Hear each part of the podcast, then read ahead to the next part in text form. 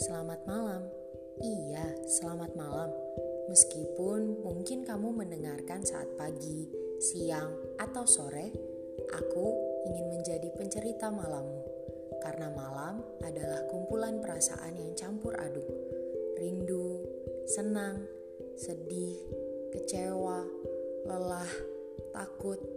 Aku ingin menemani. Terima kasih karena mengizinkan suaraku menggema. Semoga ceritaku membuka tubir kisah dalam sanubarimu.